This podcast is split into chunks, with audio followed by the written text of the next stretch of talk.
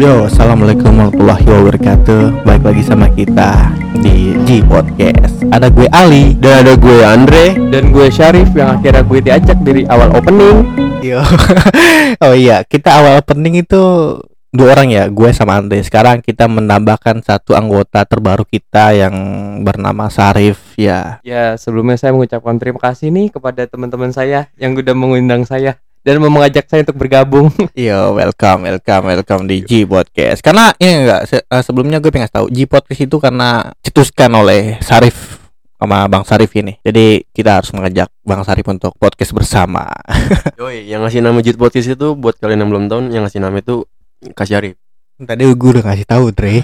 Gue gak kasih tahu, kasih tahu lagi. Karena sebelumnya tuh awal-awalnya gue cuma di balik mic dan Iya. tiba-tiba gue dipanggil buat ngomong juga. Makanya dari itu sekarang ini gue ikutan. Oh, oke oke. Ma, kita masuk ke eh, tujuan kita. Jadi di episode kedua ini ah, kita akan membahas teman kita yang dulu pernah pesantren. Pasti kalian dan gue juga berdua nih. Karena di antara gue nih bertiga nih.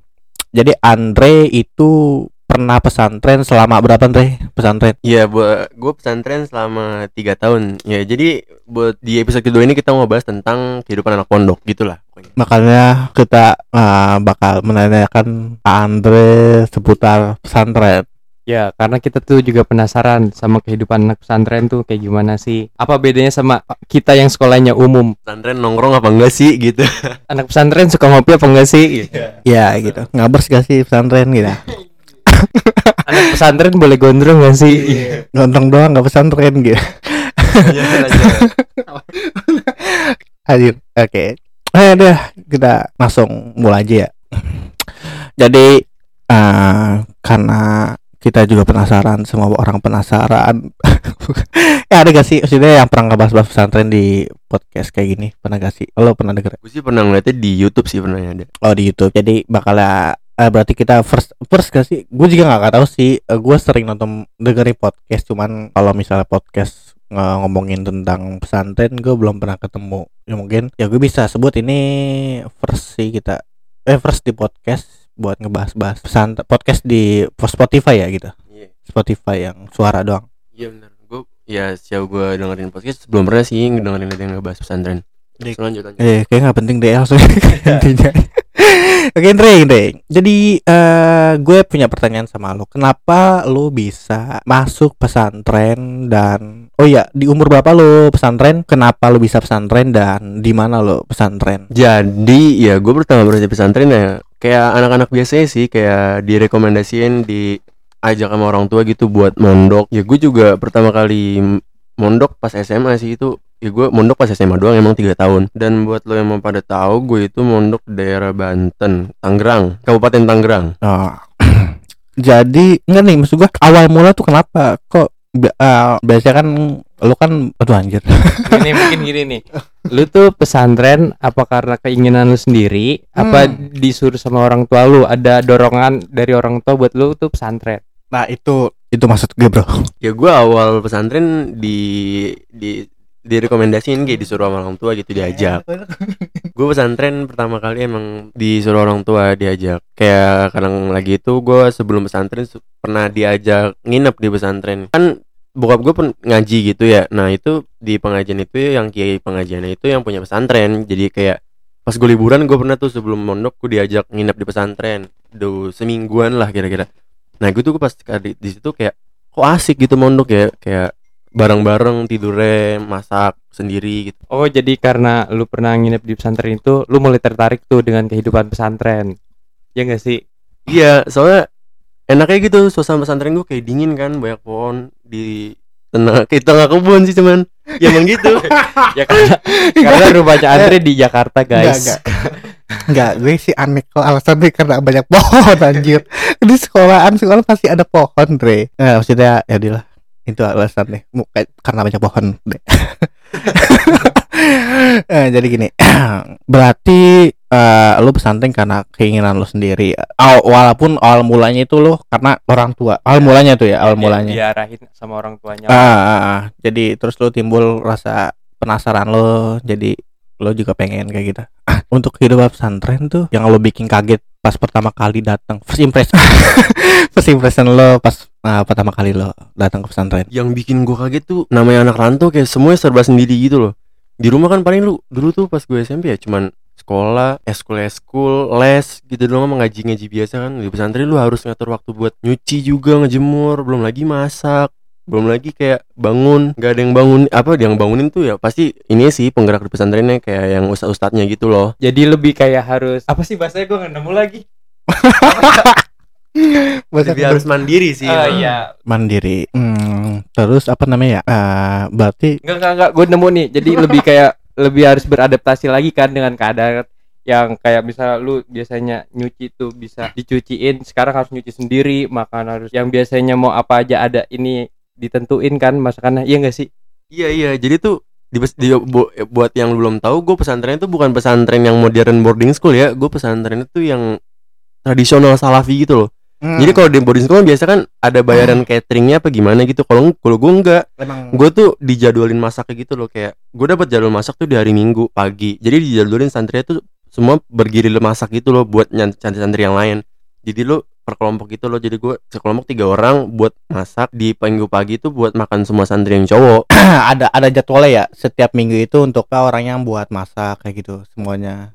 Bergilir gitu nanti. Jadi beda ya maksudnya yang pe- pesantren modern sama yang emang bener-bener tradisional ya gitu. Semuanya harus sendiri Nah, gua ada lagi nih yang mau gue tanya nih Indre sama lu Indre. Eh, kalian berdua pernah pernah denger nggak sih kalau yang apa namanya penyakit kulit gitu kayak gatal-gatal gitu? Iya nggak sih? Tapi kalian pernah denger itu kan? Pernah denger itu kan pastinya. budukan budukan Gak tau lah pokoknya kayak gatal-gatal gitu kan. Nah, gue mau nanya sama Andre nih.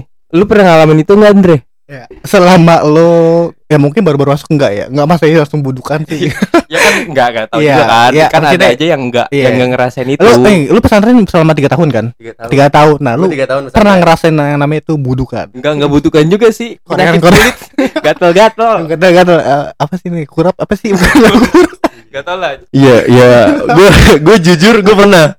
jujur gue pernah anjir. Serius, Seriusan, asli. Ternyata seorang Andre pernah. kenapa kayak gitu ya Nih, gue ceritain ya. Jadi tuh gue juga awalnya kaget gila. Gue udah bersih banget kan. Maksudnya kan penyakit gue tuh karena lembab apa gimana gitu kan. Gue udah ngejemur kasur, udah ngejemur bantal, selimut gue nyuci juga. Akhirnya gue ngelondri karena gue sekolah full day. Jadi tuh gue pernah kena buruk malah di awal-awal cuy. Gue tuh kayak masuk kan semester apa sih ke kelas 10 lah ya masuk SMA. Gue tuh di abis semester 1 tuh gue kena nah bukan bu- nggak tahu buduk apa cuman pas gue cek ke dokter kulit tuh namanya skabies apa gitulah waktu itu kayak bentol-bentol merah ngumpul gitu loh coba asli di paha gitu. Nah karena pas gue tanya ke kakak kakak, kakak pondok gue tuh mereka bilangnya emang kayak wajar gitu loh. Jadi namanya kayak anak baru masuk pondok tuh ibaratnya kayak dibersihin dosa gitu cuy. Eh, yang di rumah tuh dosa-dosa lu mungkin karena dosa gue banyak kali ya banyak ya anjir. Di gue di itu di badan gue emang ada. Berarti bukan karena eh lu bentar lu berarti tidur bareng-bareng kan? Gue tidur bareng-bareng. Gue sekamar ada 6 apa 7 orang kayak 6 deh 6 orang gue mandi mandi mandi. Mandi ada kamar mandi lah ya gila. Masuk gua bareng-bareng enggak? Enggak lah Pasti ada yang ngantri mandi ngantri. Ya tapi rebutan kan lu ngantrinya kayak ngantri baris gitu gak sih? iya. Nah, sabun rame-rame? Enggak lah gue bawa sabun sendiri. Cuman yang lucu ini lu dulu di pondok tuh kalau ngantri mandi enggak enggak kayak ngantri lu nungguin situ. Jadi tuh ada yang ibaratnya naro gayung dah gitu kalau nggak nitip sama orang di dalam kayak sebelum lu mandi tuh kayak, wih siapa yang di dalam? Habis Oh, itu, iya. nah abis ini gue ya, gue naruh gayung nih di depan. Kalau nggak langsung masukin di dalam gitu. Oh berarti kayak kalau bulan puasa itu kayak kita mau teraweh nih sebelum isa kita dengar sejadah. Iya iya jadi jadi apa nih ngantrinya itu pakai barang. Iya. Ya, kayak kita ngantri di lagi antri yang banyak terus pakai sendal kan ada juga tuh yang viral-viral kayak gitu ya. Antrinya pakai sendal gitu. Iya gitu. Jadi lu sering ada yang ribut sih gara-gara ngantri mandi. oh, sering ada ada yang ribut. Maksudnya ribut gimana? Ditukar gayungnya. Jadi dia, ya dia diselak gitu loh, padahal lu naruh gayung di situ. Tapi lu pernah diselak gak sih sama kayak at- yang senior lu gitu lah kakak kelas lu jadi lu ngalah nih gua duluan Dre gua duluan gitu lu pernah ngalamin itu nggak Ya pernah sih, cuman nggak tahu gue kayak emang nggak bisa banget sih abis mau dia mau senior apa enggak. Ya gue gue ini aja kayak gue gue udah ngantri duluan lah masa lu main masuk kayak gitu? Kayak gitu gue bodoh amat nggak mandang. Nah, jarak kar- kan biasanya kalau misalnya apalagi lu pesantren emang bener-bener ya pesantren kampung banget ya bahasa ya? Bahasa nggak kampung kampung maksudnya? Sih. enggak maksudnya itu Ya, dalam-dalam tradisional. Ah tradisional gitu. Maksudnya sistemnya itu sistem tradisional salafi. Kan ada Hmm. salafi yang modern pesantren tuh. Iya iya maksud gue tahu gue tahu. Maksudnya yang yang emang bener-bener ya iya. Basic tradisional yang dari zaman dulu lah mondoknya gitu ya nah itu kamar mandi jauh gak dari tempat kamar lo gitu tempat kobong-kobong nggak bahasa ya? Iya kobong. Ya emang disebutnya kobong sih emang kalau yang salafi tradisional kalau yang di daerah gua daerah gua. Kam- jarak kamar mandi nggak terlalu jauh sih cuman dari gua terus dari kamar ngelewatin lapangan nyebrang dikit kira-kira kalau ditarik garis lurus ya cuman 10 meteran 15 meter nggak jauh-jauh banget. Hmm. lapangan berapa meter? Ya luas lah pondok Iya. cuy. nggak ada 10 meter kayak itu lebih dre. Nggak 10 meter Iya lebih lebih. Bohong mulu lah. Iya,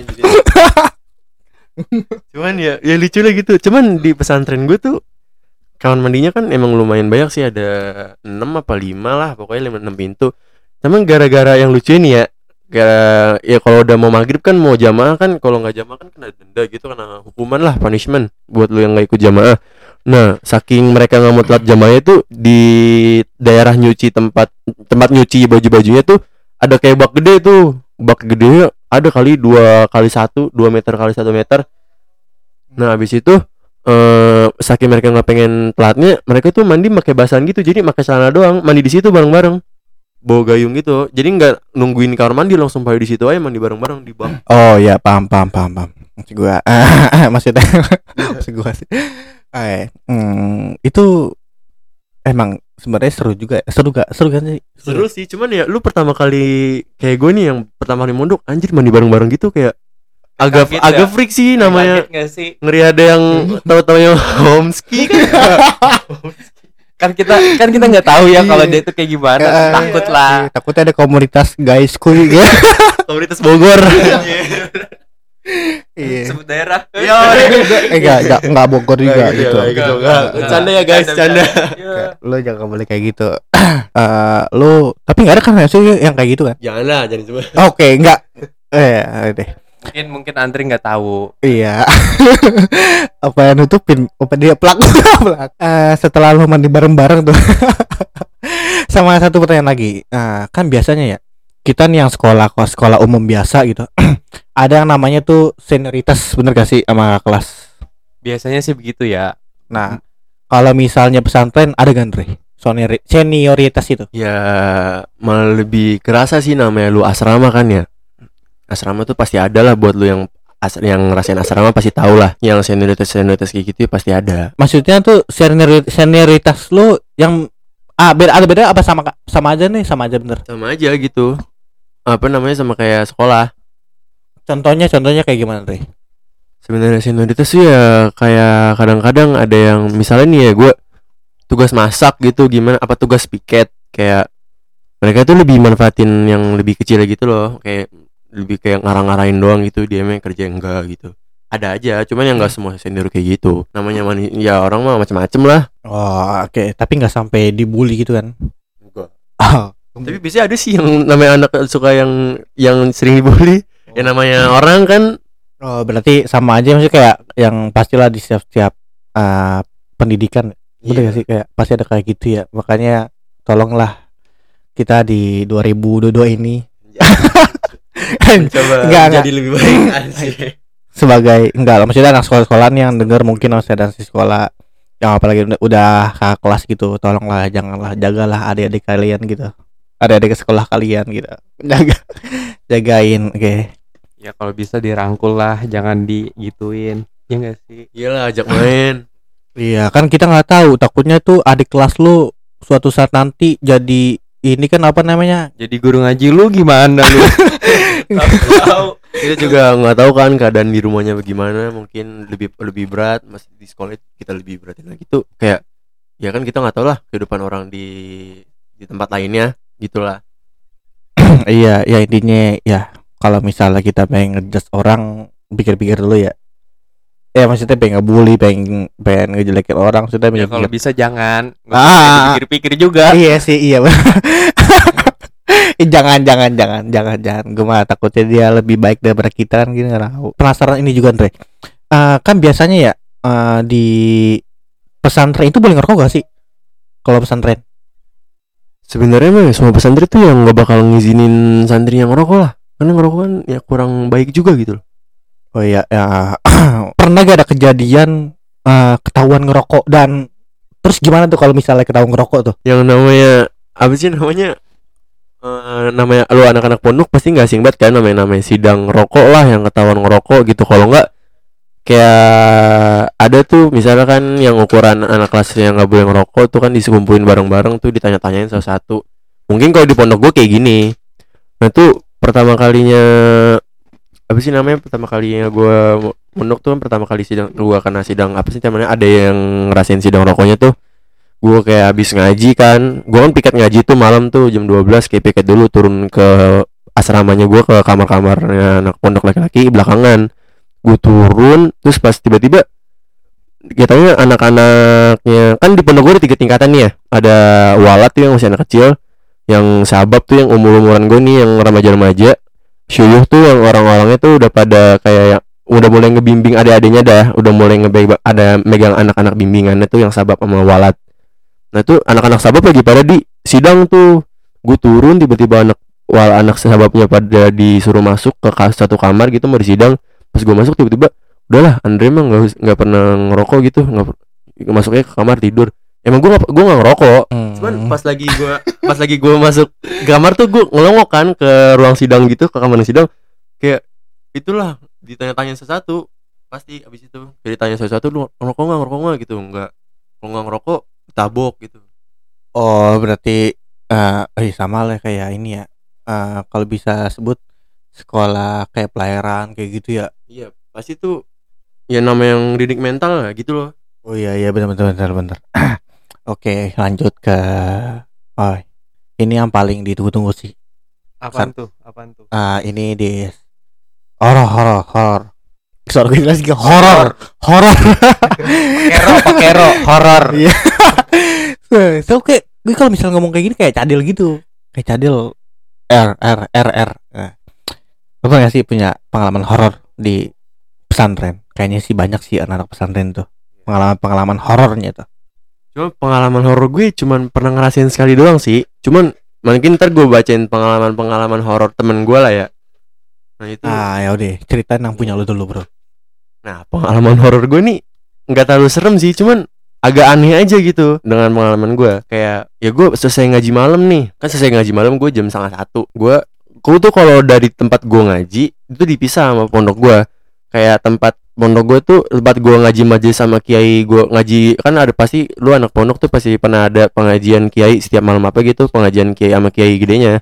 Kiai yang punya pesantren gitu dikumpulin semua santri ngaji bareng-bareng gitu loh. Nah gue tuh pengajian gede itu tuh kan pengajian gede itu di dekat pondok perempuan kan sama pondok laki-laki tuh jauh kayak harus ngelewatin ruyuk kebun gitu dulu baru bisa ke tempat pengajiannya. Nah gue tuh balik kan pasti ngelewatin kebun lagi dong yang gelap itu nggak nggak ada lampu sama sekali sumpah.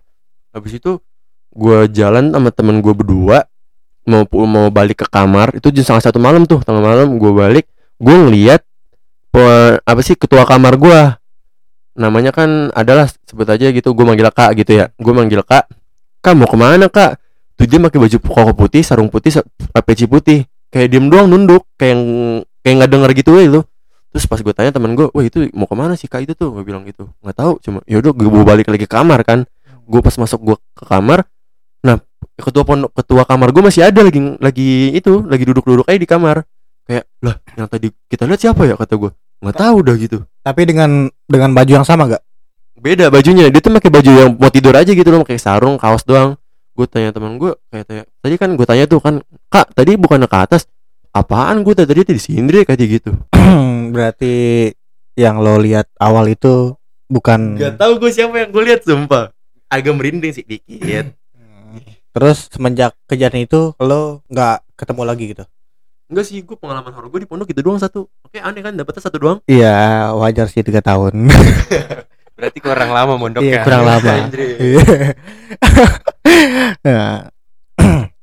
oh, nah. tapi enggak nih. Yang gue heran maksudnya itu jelas emang muka muka itu kakak kelas lo gitu. iya gue kan namanya ketua kamar kan sering ketemu ngeliat ngeliat postur tubuhnya juga gue tau lah kalau dia itu dia Oh ketua kamar gue Tapi itu ketua kakak kamar ketua kamar gua Hmm, ininya oh ya. Gue kira ini apa sih kayak kakak kakak kakak kelas lo. enggak sih ketua kamar gua jadi kan setiap kamar tuh pasti ada yang sisuyuhnya Palkam. sisuyuhnya inilah yang mimpin palkam. iya gitu oh iya ya paham. Terus ada eh lagi nih ada lagi nih. Oh ya, ini Tapi cuman ini bukan cerita gue ini cerita pengalaman temen gue. Cerita pengalaman si ketua kamar ini sih sebenarnya. Jadi tuh dia tuh malam-malam lagi apa sih namanya kebelet kebelet pipis lah gitu kebelet kencing. Nah dia tuh dia itu nggak kencing di kamar mandi. Kencingnya itu kayak di tempat inilah ya, di tempat yang buat nyuci gitu loh. Pipisnya pipis Hmm. sih pipis pipis. Nah itu Ya. namanya masih ngigo kan tengah malam. Nah abis itu eh si, apa sih namanya pipis nih cuman lupa nyarok air gayung di tempat yang air apa sih namanya baknya itu yang gede kan. Nah ada si ada si temennya dia itu lagi uduk lah gitu malam-malam terus kan deket bak tuh. Nah dia minta diambilin kan eh ambilin gue gayung dong gue mau ce mau cebok gitu loh. Diambilin tuh katanya apa sama dia gayung. Abis itu dia nggak ngomong cuman ngambilin udah i- apa cabut gitu. Ngambilin abis itu pas abis ngambilin masuk ke kamar mandi lain air gitu. Abis itu gue duluan ya ke kamar ya. Nah gitu dia belum jadi ketua kamar gue tuh. Pas abis dia ke kamar orang lagi tidur. Nah dia yang ngambilin siapa tuh? Air tapi nyala. Kayak ada orang di dalam kayak masuk ke kamar mandi gitu loh abis wudhu gitu. Oh berarti sama kayak lo yang ngalamin gitu kan Iya, ya. hampir sama. Cuman ini dia Beda beda versi aja nih. Dia versi pengen uh, buang air kecil, kalau lu Iya. versi pengen balik ngaji nih. iya Iya. gitu. Pokoknya banyak dah anjir pengalaman yang serem. Namanya di kebun kan tengah kebun pondok gua Kalau misalnya cerita yang kayak ditongolin gitu, kayak maksudnya bener wujud jin ya gitu. Pernah gak ada gak? ingin gue sih ada cuman gue lupa ini ceritanya semua Ya Nindre, gue mau nanya nih sama lu. Lu punya pengalaman lucu nggak sih selama di pondok selama di pondok itu? Kayak misalnya lu cabut terus lu ketahuan, terus lu ketahuan nih lu cabut lu ketahuan terus lu dihukum atau apa gitu. Ada nggak sih? ada sih gue gue mondok tuh pernah gue juga pengen pengen air namanya ada nggak betah ada rasa pengen kabur ya. Pas gue mau kabur gue nggak gue nggak ngerti naik kereta kan. Gue ngecek grab car. Anjir ongkosnya mahal banget ke Jakarta cuy. Hampir gope gak ada duit. Ya udah gue mengurungkan diri tapi sih sebenarnya gue kelas 1 SMA tuh gue apa sih namanya masih namanya kenal kan bokap gue sama yang jaga pondok. Kayak jaga image lah gitu loh. Masa lu nakal? gitu. Mau coba-coba tuh ya udah gue ngikutin patokan pondok biasa aja gitu gue gue sekolah nih sumpah gue sekolah tuh sama pondok nggak di satu gitu loh. Jadi gue sekolah di luar. Ada nah sekolah negeri dekat situ lah gue sekolah. Gue kelas 2 agak mulai agak rasa pengen nongkrong nih namanya anak SMA kan gitu gitu ya udah gue balik nongkrong dulu apa gimana. Gue kelas 3 nah itu puncaknya tuh. Gue udah kayak anjir masa gue SMA gini-gini doang cuy? Nggak ngapa-ngapain. Orang SMA kayak gue ngeliat teman-teman gue di Jakarta gitu Yaudah lah gue kayak agak-agak nongkrong lah. Kan gue les juga di luar tuh. Gue ya memanfaatkan les itulah gue apa sih namanya? Gue les tuh jam 4 sampai jam 8 nah gue tuh apa sih namanya? Gue tuh pernah keluar tuh balik sekolah habis sholat jumat gue les jumat sabtu nih. Gue habis sholat jumat langsung bilang les.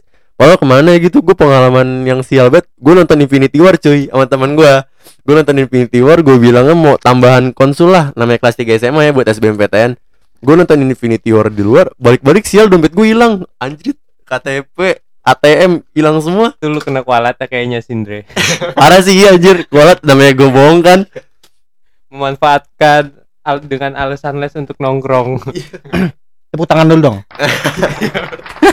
so kayak gitu juga. aduh anjir nggak pernah sih nggak pernah tawuran cuman yang anak-anak yang kelas apa sih namanya yang yang walat-walat tuh nih di pondok gue tuh kalau mau lebaran tuh agak longgar gitu cuy ngajinya cuy. Kalau siap puasa kan kepulangan pondok gua kan lima hari sebelum lebaran tuh baru gua baru mau pulang ya semua ya nah itu mau dekat-dekat lebaran tuh agak longgar dah ngajinya. Kayak ada yang sumpah ada santri yang apa sih namanya malam-malam studio band ngeband. Kalau gua kan gue deket sama yang ustadz-ustadz kayak gitu ya.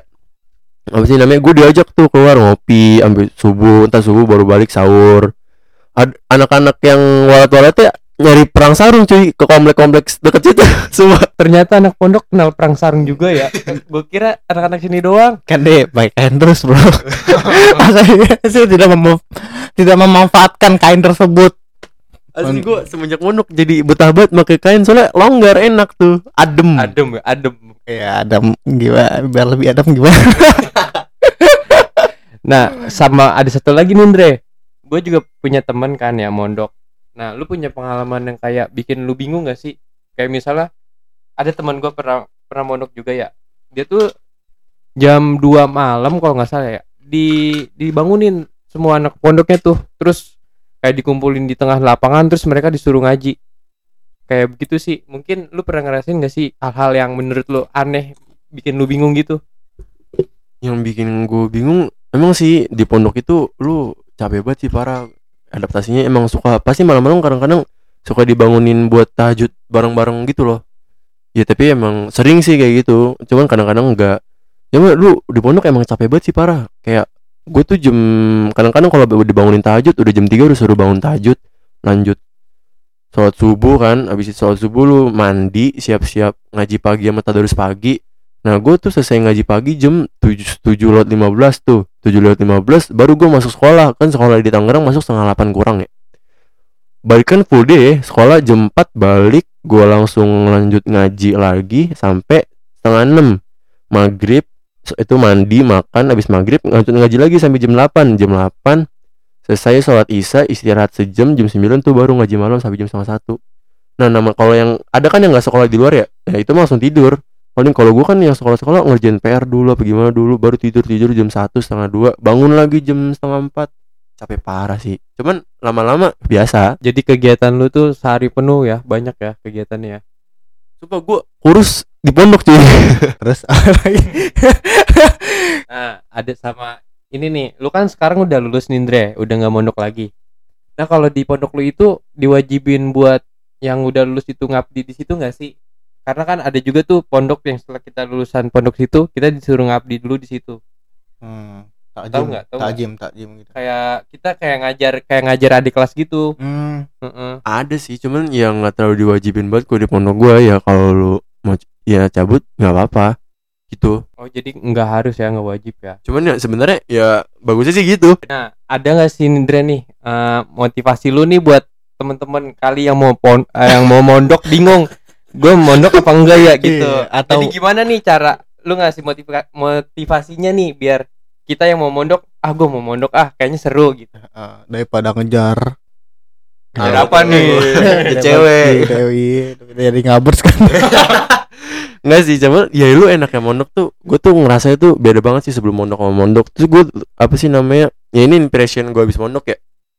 Jadi tuh, apa sih eh mon Impression gue habis mondok tuh kayak Lu tuh di pas gue tiba-tiba keluar Apa sih gue keluar mondok nih ya Adaptasi sama lingkungan sekeliling gue tuh Jadi kayak ada batasannya gitu loh Kayak, wah ini kayak gini gak bagus nih Gue udah, udah pernah belajar di pondok Gak, nggak boleh dilakuin Jadi ada batasannya itu dalam bergaul Dalam memilih teman apa gimana Dalam melakukan satu hal jadi ada batasannya gitu batas di diri lu sendiri ya jadi ketika lu pengen melakukan hal-hal yang yang apa ya hal Dilarang agama ya Iya, jadi, Islam gitu iya. gua. lo kerimain sendiri ya yang Iya. ya kayak gitu. Oke oke. Bagus juga sih. Ya gue saranin semua lo. Abis denger podcast ini bisa pesantren. Amin amin. Jadi lu minat li mau pesantren li? Eh, lu mau pesantren kali nggak aneh ngaji bro ngaji. Ya ya ya Ski, ini udah lama banget kan ya setengah jam Ski ya. Langsung kita close aja kali ya. Sekian dari kita Jeep Jeep Podcast di episode kedua ini thank you banget guys yang udah ngedengerin di rumah dari awal sampai akhir. Ya gue Andre. Gue Ali peace out. Dan gue Syarif pamit. Yo Jeep Podcast out